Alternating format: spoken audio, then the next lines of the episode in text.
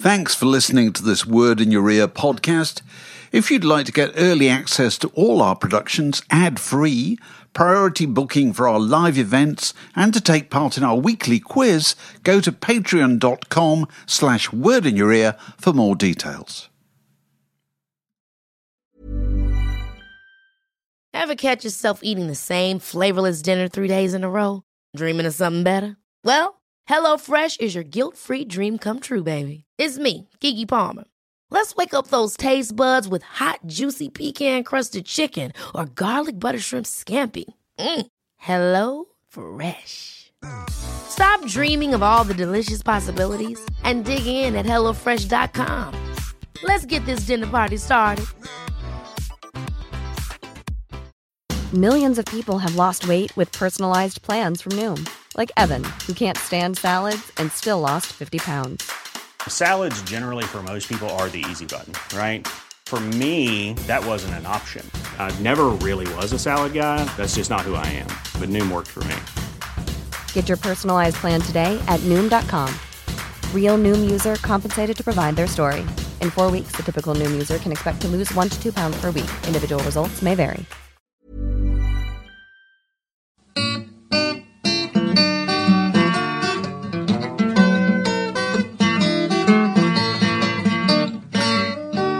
You're listening to a podcast from The Word. I've only been to the uh, the O2 once before, which is the Indigo, but I've never been to the big uh, big part of the, the venue. So we, we decided to go on the boat, right? And there is no traffic on the Thames. More's the pity because it's a fantastic way to travel. And we get through um, Millennium Bridge on the way to Greenwich, where the, where the dome is. And uh, London looking absolutely fantastic. You know, the big old wheel, and the, eventually you see the, the, the, Maritime Museum and Greenwich and stuff. And we said to the guy, "Is it a pilot who drives a boat, Dave? Know, they call him a pilot." Captain, I Captain, captain. It's really the captain. So we said to the captain, I said, uh, "You know, it doesn't take me everywhere on the river. You know, how fast can this thing go?" And he hits this button, and this gigantic sort of twin turbine engine kicks in, and uh, the inner schoolboy in me. Uh, just it made me go up and ask him afterwards how fast we were going. We were going at just under 70 miles an hour 70 through London on the on the water on the Thames. Only for about 10 seconds. We were just belting down, going wash behind us. Isn't that terrifying? Yeah, it was really, really quite exciting actually. In the dark as well, you know, heading for these bridges, you know, 70 miles an hour on the way to see Led Zeppelin. So I thought, well, that's a good start. And um, and indeed, it was a pretty good night out. So, yeah, you're listening to the Word Podcast, which is coming to you uh, this week uh, from Mark Ellen's study.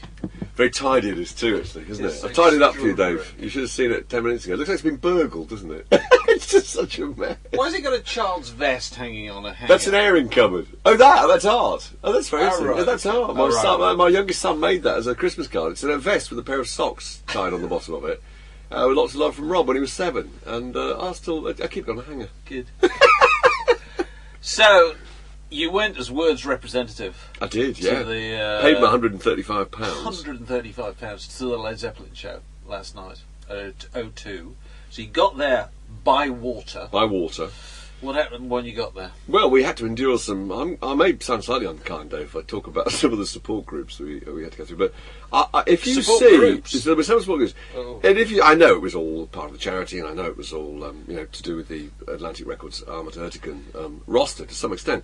But uh, I have to tell you, Dave, if you see Keith Emerson with, with Chris, Chris Squire of bass uh, on bass, Chris Squire on bass, Chris Squire, yes. Sorry, on bass. I've had three hours sleep. Sorry.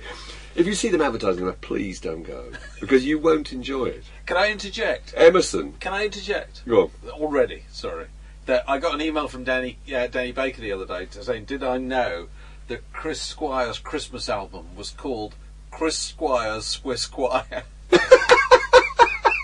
That's easy for you to say. it is apparently. Oh, my He's got a lord. Swiss Squire. A Swiss He's made Squire. a record of Chris Christmas Squire's album. Swiss Chris Squire. Squire's Swiss Choir. Swiss Squire, just to There throw it is. radio DJs. Anyway, not that sorry. they'll be playing it. No, they won't. No, but that was extraordinary because I, I, I looked at some notes that I'd made this morning. 'cause I've got to write an article about it for Word, and uh, the only notes I made about the sport groups were just the, the telling words.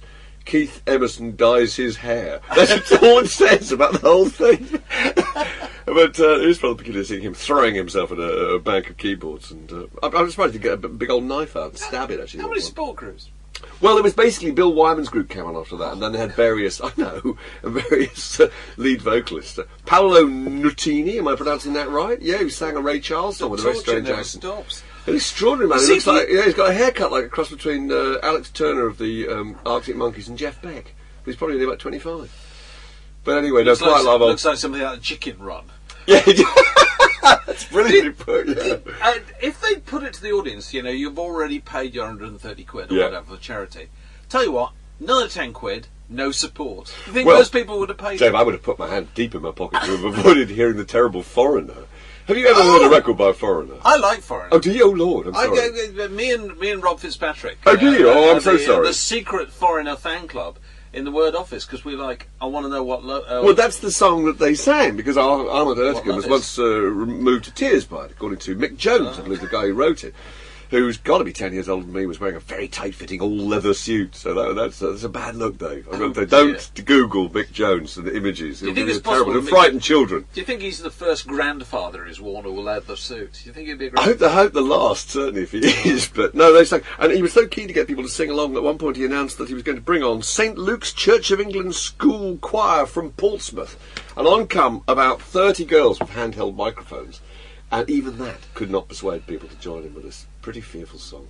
But there are- there's a happier note to this story, which is that the mighty Led Zeppelin come on in a minute. So stay with it. So one hand, Interval, Yeah. but yeah, arguable. Charge your pints. Paul McCartney in the row in front. Uh, Steve Winwood just three three rows along. You know, Tell me where, was- where were you if sitting? we were you describe sitting or standing? no, we were sitting. No, we were sitting, and it, it's a major venue, the O2 in, in Greenwich, twenty thousand 20,000 seater with about six yeah, yeah. tiers. And I think if we, were, if we were to describe the audience as star-studded, we, we would not be um, in any danger of le- le- legal repercussion. it was absolutely phenomenal.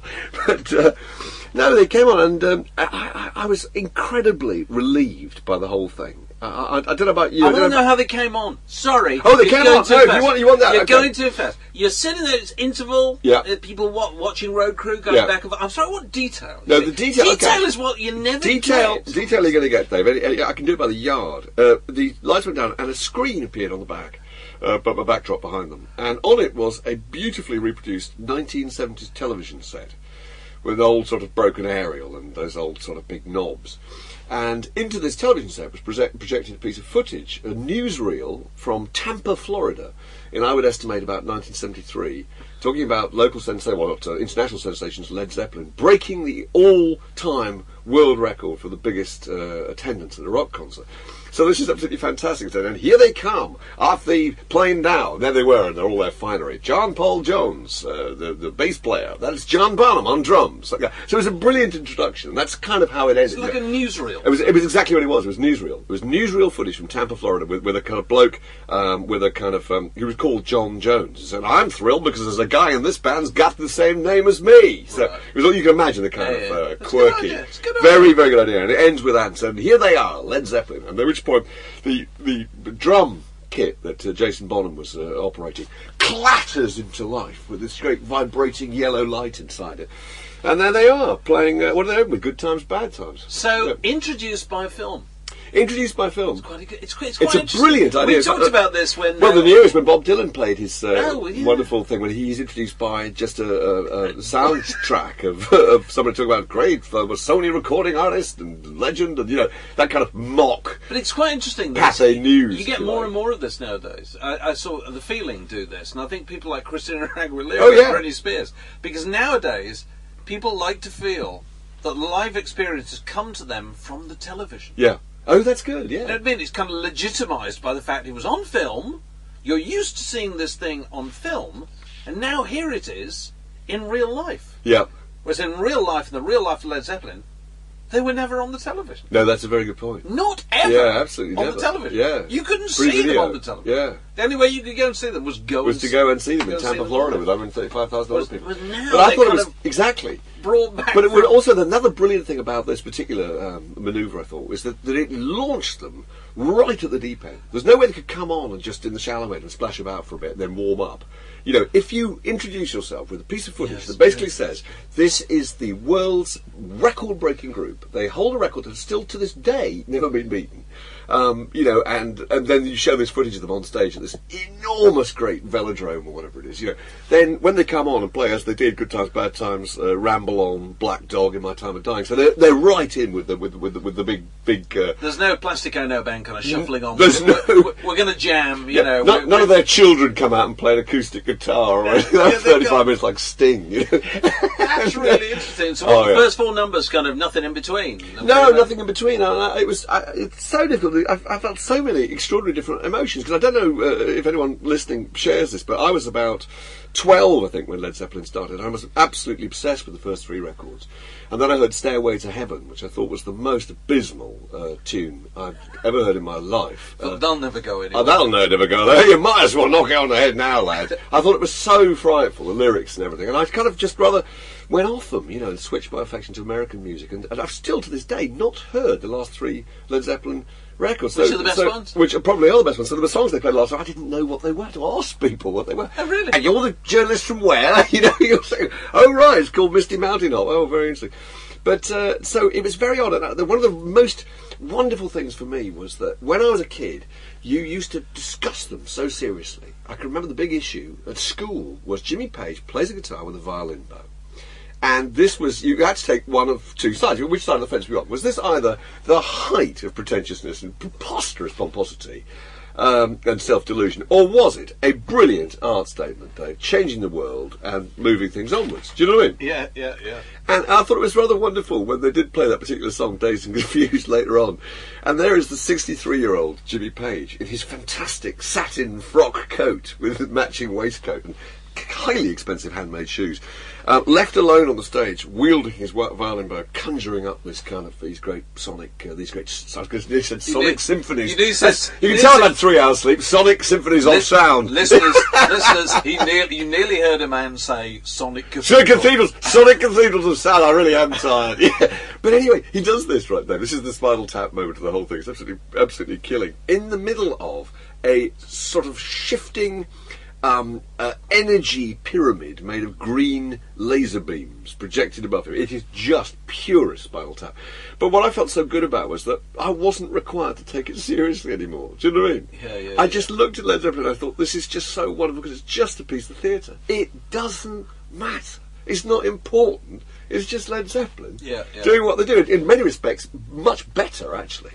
Which we, we ought to get on to because, I mean, the key things about the um, seeing these bands, and anyone who's listening who's, who's seen a, a reunion, the key things are what do they look like, what do they sound like. Right, That's basically two Let's start with what they look like. well, what they look like, you know, and it's so, it's so crucial for Led Zeppelin because what they looked like then was those just this, uh, you know, as you were saying the other day, this epitome of youth, these rail thin, impossibly glamorous, gorgeous creatures with their yards of hair Absolutely. and their psychedelic raiment. Do you remember those wonderful robes?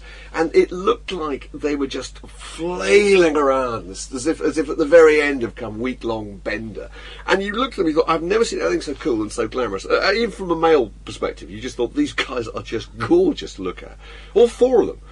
And the difference now, obviously, is that uh, you know they look older. yes, they look older. Grandad, we Robert. Plant, uh, Robert Plant cannot hit some of those high notes and doesn't mercifully try. He's got a much uh, tighter range, and also his whole physical movement is very, very confined now. He doesn't throw himself all over. But there's quite a bit of chucking microphones up and catching them. But um, once you've gone over the fact that they look older, you realise it's not a distraction because they all look terrifically well preserved. Actually, they really do look tremendous. I mean, Page looked phenomenal. Big white mane of you know silver hair, and you know his, his, his glasses and his dumb shades and his fantastic frock coat.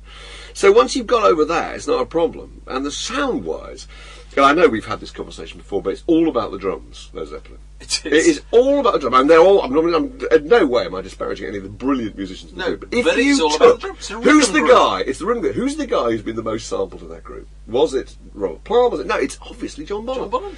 So the big issue is, can his son, his 41-year-old son, in any way, 41 yeah, yeah. year old son. Yeah, yeah, he's 41. He was born in 76.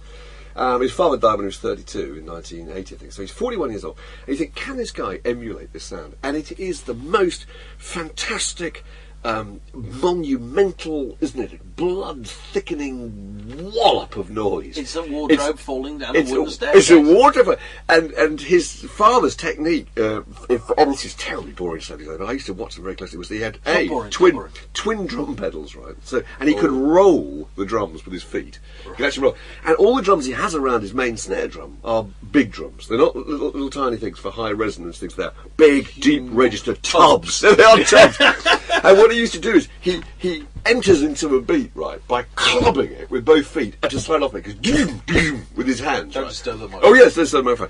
So you get this unbelievable, great sort of um, rolling, great thump of synchronised deep rhythm. You The know. gods are cross. The gods are furious. the gods have got out the wrong side of the bed. The gods want their money back. Somebody in Valhalla is wearing the iron hat. They're wearing the iron hash. Val, all is not well with Valhalla, and they're coming looking for you. They know where you park your car. In They ain't got your address. in. Valhalla, they lost the Be TV afraid. remote control. Be very afraid. Hello, Valhalla call. Oh shit! Now we're in trouble. but anyway, so after about two minutes, you realise that what this guy has done is he sat down. It's funny he hasn't played that much actually. I mean, it's not like this guy's out working every night of the week, you know, is he? To my knowledge, you know. And uh, he did play, I think, with their last concert, which I think was 19 years ago. But anyway, he has sat down and studied his father's technique. And he has. Um, I'm not doing the microphone. Yeah, right. it's not all my right, right. shouting. It's only in case you shout. That's Give me all, yeah. squeaky chair right, moving yeah. away from the mic. right. I'll be a bit quiet analysis. And uh, he can emulate this fantastically, and, he, and, and can actually extend it and build on it. He was amazing. So they have these two types of music they seem to play, as far as I if you, if you can divide the two. One is these great big slabs of rhythm where you can hardly differentiate the notes that John Paul Jones is playing. It's just a great big welded, forged lump of no- noise, you know, hewn, quarried. You know what I mean? Yeah, yeah. Not played. And uh, It's not the played, other, it's found. it's found. It is sliced out of the living rock. It's juggo. It's excavated. it arrived one night.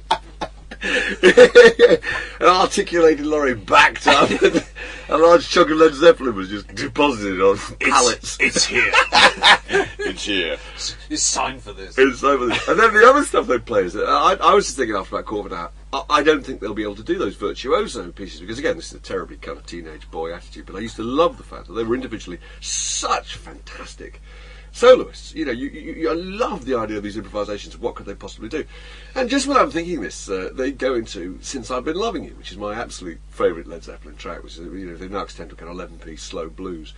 And then you can hear every single detail. And this is the one where Jimmy Page has to deliver. You can't just hide behind, you know, great big screeching power chords and slide guitar and stuff. He has to be able to do what he used to be able to do in the 1970s. And I thought it was absolutely phenomenal.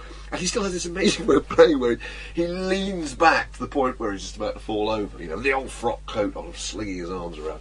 And he looks the absolute epitome of what lead guitarists uh, were and probably, probably still ought to be. And uh, no, they. I thought in every respect they completely delivered. That was amazing. So what what did they say to the audience? Well, much communication? Yeah, there was. Um, yeah, Page was the only one who did the talking. Uh, Jones at the uh, Plant at the end. Sorry, Page Plant was the only one who Yeah, did the talking. Um, he said, I'm trying to remember now. I wrote something down actually. Um, yeah, he said when you're trying to put together a dynamic evening from ten different albums, there are certain songs that you have to have, and this is one of them. This is his introduction to Dazed and Confused. There was a beautiful.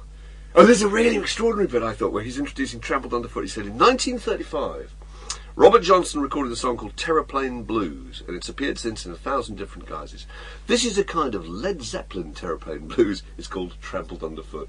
Again, major issue when we were teenagers, because the great thing about Led Zeppelin is that they had stolen uh, the black blues musician's music and not credited him, and trousered a massive Gregory Peck for going out and playing it in baseball stadiums in Tampa, Florida. Probably stolen it off, uh, you know, off Robert Johnson, who'd stolen it from somebody Oh, absolutely, yeah. You wouldn't, you wouldn't know about anyway. So trampled underfoot and so forth. I mean, that's keyboards, isn't it? Look, it is. for all that. Oh, it's still got John Paul Jones. Jones to play the game. He was a brilliant, brilliant keyboard player. Actually, trying to find my notes where I wrote down this amazing thing he said about being in a church and. Uh, oh, here we are. Yeah, this is his introduction to Nobody's Fault But Mine. He said, "Next, a song immortalised by the Staple Singers and the Blind Boys of Alabama."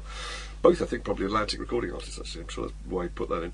Um, we must have heard this. This is talking about Led Zeppelin. We must have heard this in a church somewhere in Mississippi in 1932 uh, while blind Willie Johnson was taking his first shot. So they were doing this kind of quite clever way of going back and saying, look, all right, okay, I'll put my Yeah, hand up. We nicked a lot of this music. Now that they're all And- dead and they can't sue. I can't say it was a little bit late to say thanks, but we're saying thanks anyway. God bless you, you know, Robert Johnson.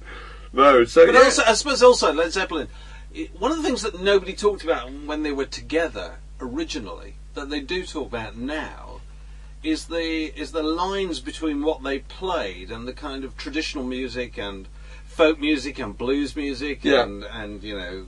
The, the, the, English folk tradition and so forth. Nobody talked about that at the time Led Zeppelin were together. It's only year later Oh, yeah. that people recognise, you know, that, that, that they did, you know, the, the thing that always fascinates me about, about Led Zeppelin is how much they listened to. oh, it's extraordinary. You know, that that John Paul Jones was what he'd done arrangements oh, on All Dusty the Dusty Springfield Springfield, Clark, record, Donovan. and and you know.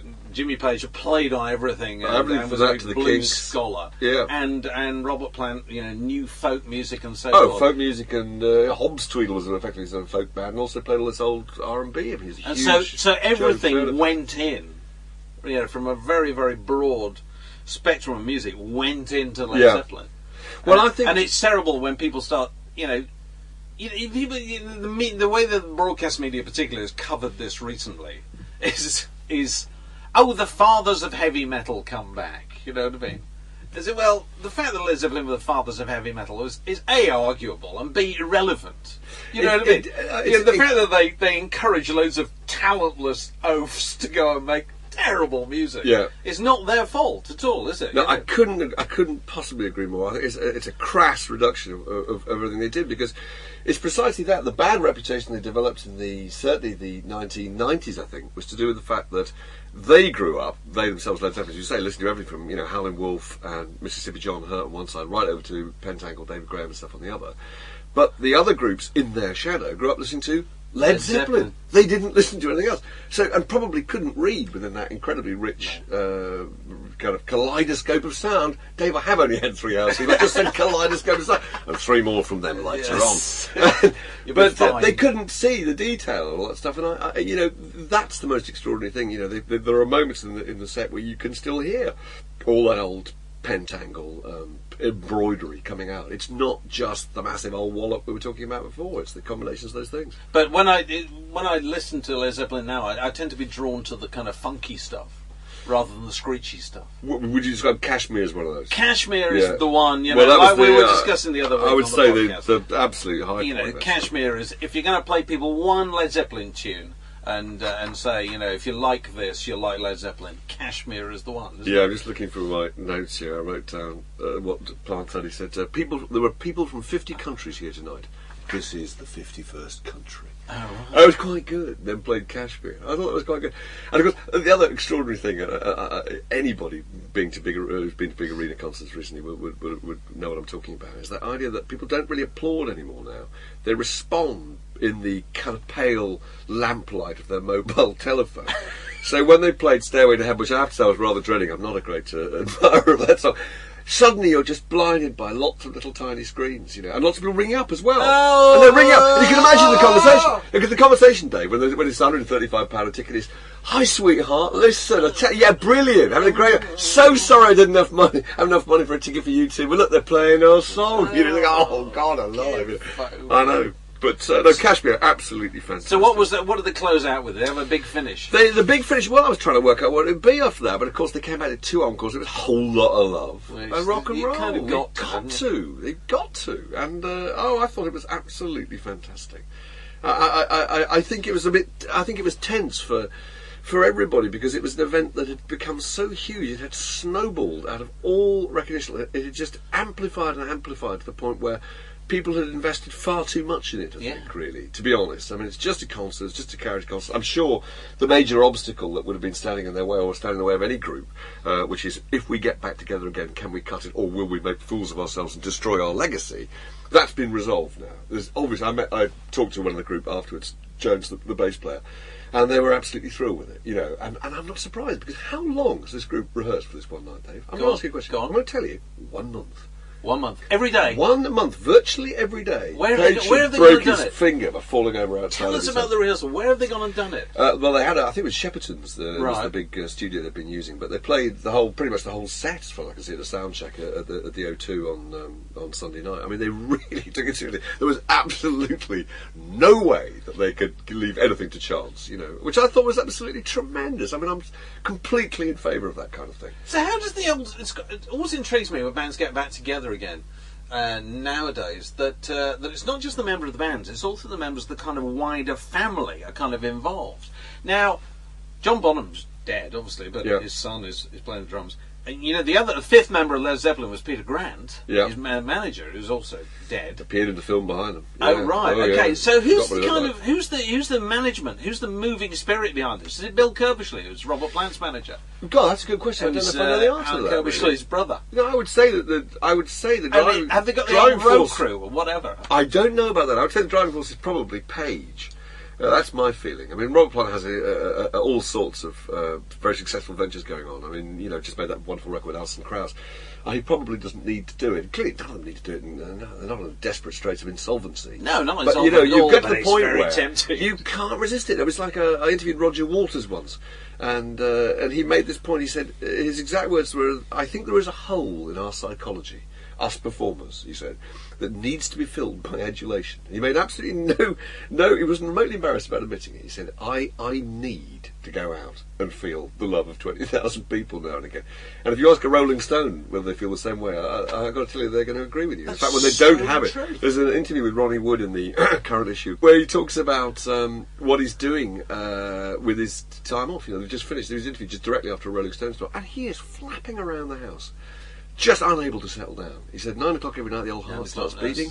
I'm, nine I'm- o'clock I'm expected to go out and say hello Philadelphia, and I've got to sit down and watch Have I Got News for You and try and not drink a beer. Yeah. It's extremely hard. So they did uh, whole lot of love and rock and roll. Rock and roll. then they were gone. And then they were gone, and then, people then was a- standing there yelling for more, and they weren't. Yeah, I mean, it? was an absolutely extraordinary reaction. It's a pretty fantastic venue actually, because it's very, very tall. It's not like Wembley Arena, you know. It's it's it's like an American. It's like Madison Square Garden. It's a six-tiered, uh, Right. very, very vertical uh, building. So you get quite a feeling of weirdly of intimacy. I know that sounds ludicrous in a twenty thousand strong audience, but after this was a little party, um, which uh, me and my um, team went along to, uh, which was really, really good fun because you just go to see these incredible combinations of people. There's one moment we were waiting to get a lift to go up to the party, and I realise I'm standing with. Um, Party's in the place. Yes, it's on the top floor of this Right. gigantic great dome somewhere up the top of the spike at the top. And uh, yeah, I say I'm standing with the magical combination of Dave Grohl from the Foo Fighters. Uh, Nick Beggs of Kajagoogoo. Yo! Oh yes, Dave. I knew, uh, I only knew, an I ex- knew, I knew Beggsy would be there. Beggsy, Beggsy, yeah, is Beggsy here? Yeah, all right, we can We start. start. Okay, Beggsy's in there. but uh, only ex-editors of smash hits like yourself and myself would probably recognise the dear boy. But that was me. Anyway, so we got Dave Grohl, we got Nick, Nick Beggs, we got we got we got Marilyn Manson, and we got and we've got the former chairman of EMAP PLC. The gigantic organisation that used to put out magazines that we work for, all of the same group of people. Marilyn Manson, I have to say, being helped along by a series of binders, because clearly the man uh, now is so perilously thin, he's, he's virtually unable to support himself physically. That's not good, is So it? Dave? independent locomotion is not. No, not an option not- for not- for the Manson. No, he's, he needs to be virtually in a sedan chair. So you go to the you go to the party. Who's at the party? The party, well, I wouldn't say, again, I don't know if that was completely star studded, but I, I found myself queuing up at one point with, on my right. Queuing uh, up for what? Yeah, for beer. Oh, for right. beer. For with Liam Gallagher, and on my left was the, the actor Will Ferrell, which was quite exciting. I went, simply look at Ron Burgundy, Dave. The mighty Anchorman. I know it's not your favourite film, but it's certainly one of mine. Anyone who's seen The Legend of Ron Burgundy, Anchorman, will, know that it's Ferrell quite exciting to see Will Ferrell. Yeah, so Will Ferrell is dressed as an American, um, as an American uh, sort of actor, kind of, um, you know, is. relaxing. You know what I mean? So he's got a baseball cap on the wrong way Right, round, yeah, yeah, yeah. and a kind of old. That's when they've been rock and roll. Put the baseball yeah, cap round. literally, yeah. And so I, I had to. I subjected both of them, obviously, to a, to a, a, a deep and uh, penetrating Word magazine interview, and managed to solicit from Will Ferrell. This was an absolutely unbelievable night out, and uh, it had been a life changing experience. But our um, old pal from Burnage, uh, the lead uh, singer of the Oasis, was less than enthusiastic, David. I've got to tell He you. didn't like I said, it. this is, this is fucking rubbish. I said, "We- you can't even keep your voice down. So you get slung out in the river for saying things like, that. you mean it's fucking rubbish?" He said, he said, weren't loud enough. And Weren't I said, loud I said, look, look, How do you know Liam, so for God's sake, he said, how can you say something like that? I'm actually stone deaf now. Uh, I, I, I may never recover. I said there were, there were pigeons flying over the dome, dropping stone dead out of the sky. They were stunned by just the sound of the snare drum. Forget all the rest of it. I mean, seriously, I mean, the, the, the, you know, the, the pillars of the dome, I think, were warped by the sheer sonic combustion. But Liam Gallagher oh, of Oasis apparently they thought it was a bit quiet. Could they turn it up? He So they put that on the posters, don't they? Next to the New York Yeah, Times. too quiet. Weren't loud Too- enough. Weren't Yeah. loud enough, Liam Gallagher. Liam Gallagher. absolutely brilliant. And he was very upset because he, I don't know what he, he said. He kept telling him to get back in his seat. He said he was. He was they told him to get one side of the white line and then the other side of the white line. I couldn't relax. He said what I what I hated most was twenty thousand people pretending to be on drugs. I just didn't really know how to respond to that. Really. Well, I suppose Should, it's- they, it's- should they have been on it's drugs? Kind of the, it- It's in the nature of being Liam Gallagher. Yeah. That you can't say it was good. no, you simply can't. You can't if you've got twenty thousand people in there saying it's great. You can't have Liam Gallagher agreeing with. Them. No, absolutely His not. whole his whole job is to say it's Whatever everybody else yeah. thought. Whatever the orthodoxy is, let's turn it upside down. But I thought the idea that Led Zeppelin weren't loud enough was absolutely astonishing. So uh, this morning on on the radio, you know, they were listing all the celebrities who were there. You know, the ooh, Paul, Paul McCartney, Cat Deeley, Cat Deeley, the all stars. All Joe the Beggsy from got Who, mentioned. who, yes, I hope so. Strangely Yeah. enough, didn't get a He used to mention. be then to Anybody, anybody really unexpected? Lost on the cutting room floor. Oh God! Uh, who was the? My wife saw somebody. Who's it? Lorna? You have to tell me now. Oh, Laura Dern. Laura Dern. Is that a good thing or a bad thing? I don't know who No, she is. Hollywood Terrible. Middling Oh, movie is she? actress, Madonna, not No, there. not really. No, I didn't see Madonna. I mean, they probably were, but I thought, I mean, to be fair, I thought McCartney and Steve Winwood sitting in front of us was quite a big deal because it was incredibly distracting, I think, for a lot of people because they're excited enough about Led Zeppelin, and then they feel they've got to turn around and try and surreptitiously take a photograph on their mobile phone of Paul McCartney, which is kind of a bit annoying for Paul McCartney and just generally a bit annoying for everybody. So I think it was, it didn't make it a very relaxing atmosphere to have sort of such a high sprinklage of celebrities. I've never seen Macca in the audience before. Nor had I, ever in my life. No, it was extraordinary. And It was wondered a bit- about. He had, well, he had a big old minder with him actually to get him through the crowd. But he had nobody else apart from the minder. He was, I think, he was going up back to you know go and get a drink or something like that. So I couldn't see who he was sitting with. Uh, whether or not there was any he had any exciting lady friends day. he might, might have had some new floozy on his arm. I don't know. Oh, we won't go into that.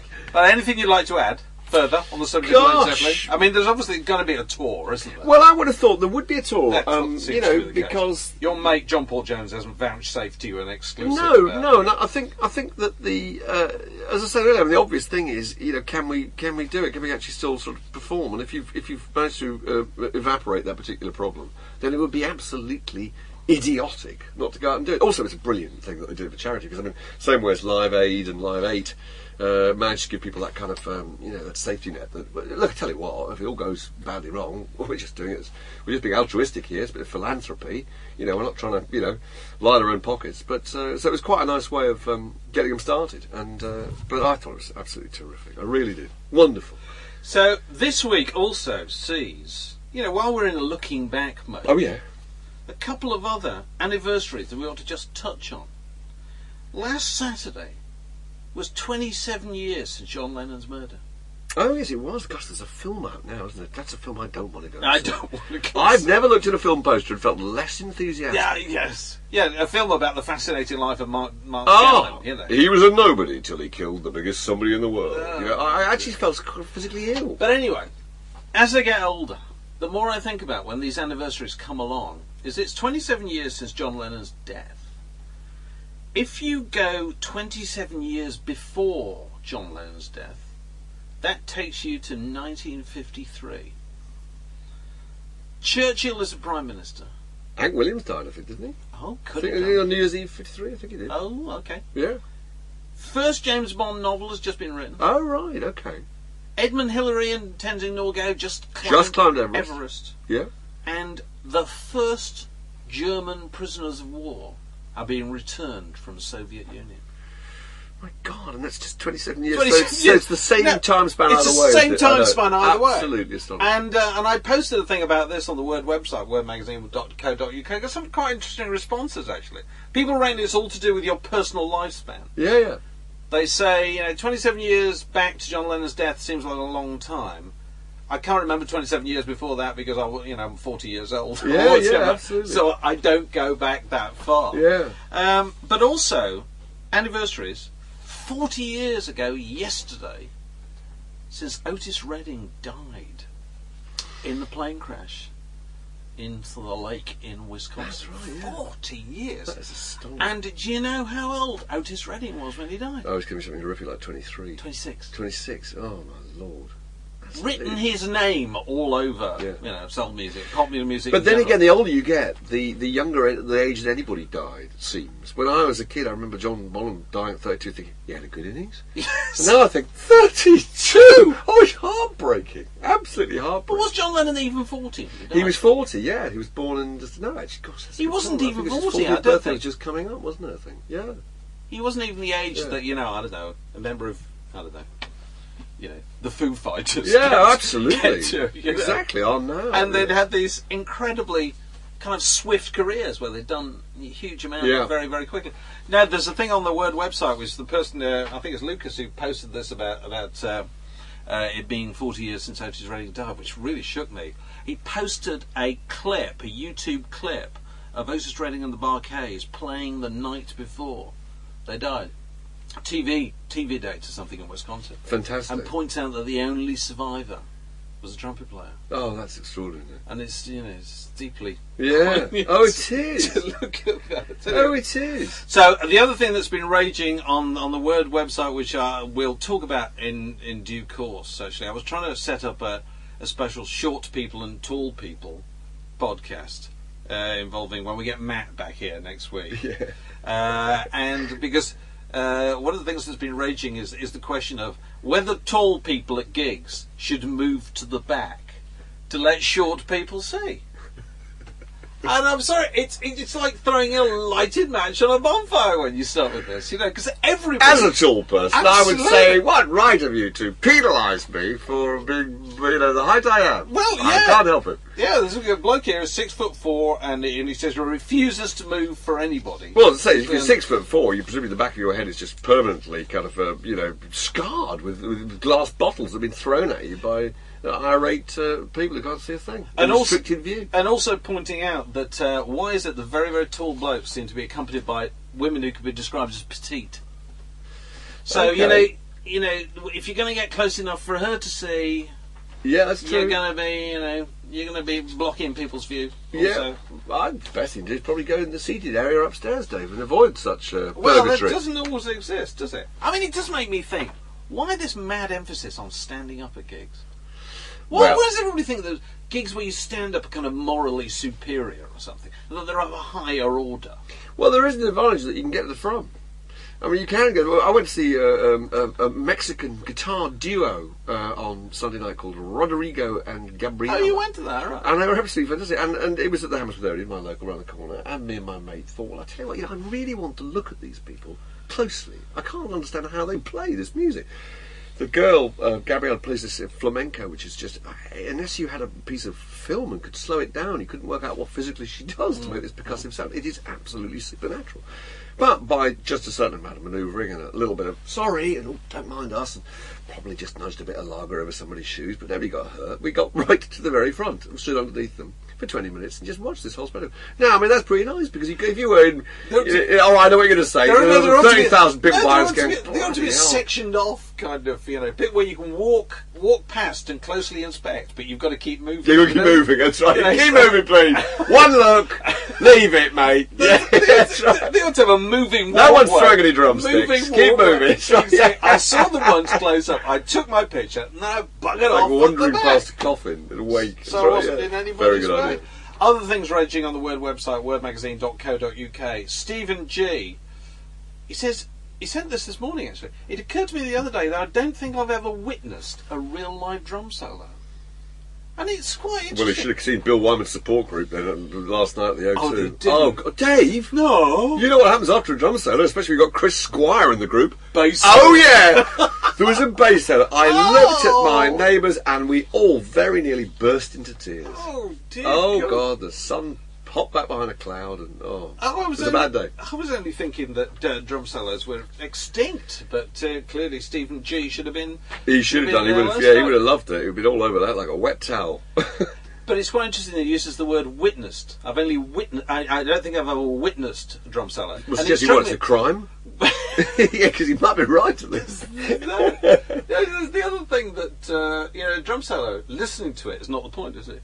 You've got to watch it. Oh yeah, It's the kind of, you know, I don't know, calisthenic. you know, it is. it's. Uh, It's a physical marvel to you've got to see before. Uh, going back to our old pal, the late John Bonham, of course, he used to drum solo at the end. Do you remember this? He used to just throw away his sticks, or often he would break the sticks in the sheer physical, visceral attack, and he would carry on drumming just with his fists. Do you remember that? He would bang the drums with his hands. He was having He more- thought at the end he was going to eat them or It was having you know. what my mother would call a paddy. A paddy, he's having a paddy. That's great. that was a drum oh, paddy. Oh, having a paddy. It's- Look at him now. It's a drum temper. A drum temper. He's yeah. having a drum tantrum. Somebody got out the wrong side of the bed this morning. I think it was Mr. Bonham. Mentioning no names. oh, Dave's On that convulsing note- on that note. Dave's choking in the corner here. We better wind up. Thank you for listening, uh, our wonderful audience. Thank, thanks for coming out tonight. I'm still in O2 mode. Thank you, London. Somebody did say thank you, London. Somebody absolutely shocking in the support band As long as it wasn't you. actually said, "Oh, can you imagine it?" Well, it's, you know, I was better than saying thank you, Rotherham, or whatever old uh, Dolly David- Parton said last, oh, last, right. last week when she was actually in London. Rotherham. Or is it Rotherham? Sorry, I pronounced it. That was the problem, wasn't it? I pronounced it wrong. This podcast was brought to you by The Word. Details at wordmagazine.co.uk.